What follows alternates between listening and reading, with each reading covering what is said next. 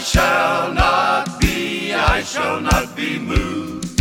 I shall not be, I shall not be moved, just like a tree that's planted by the water. I shall not be moved. Jesus is my Savior, I shall not be moved.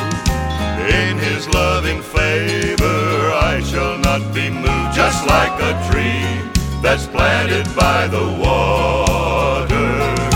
I shall not be moved. I shall not be, I shall not be moved. I shall not be, I shall not be moved, just like a tree that's planted by the water.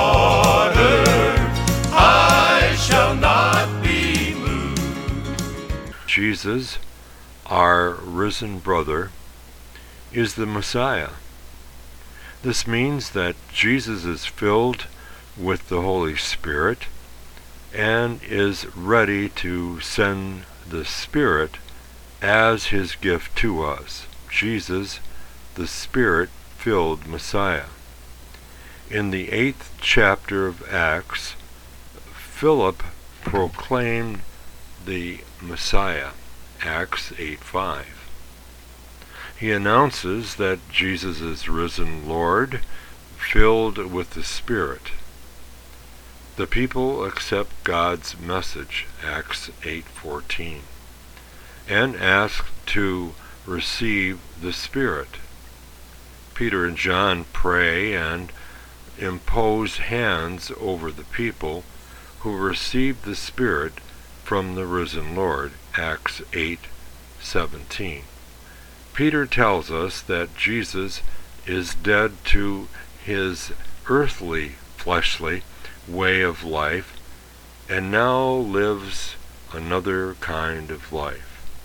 He is alive in the Spirit, 1 Peter 3:18.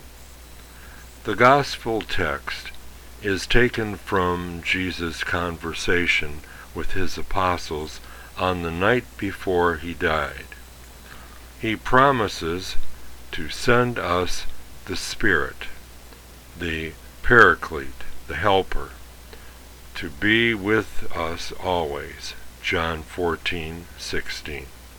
Enlightened by the Spirit of truth, we gradually come to believe that Jesus lives in us and we in him. John 14:17 and 20. The risen Jesus is here in our celebration. He is the Spirit filled Messiah.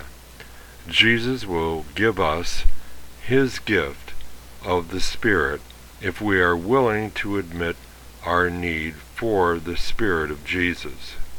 Quote, I will ask the Father, and he will give you another paraclete to be with you always. John 14, 16.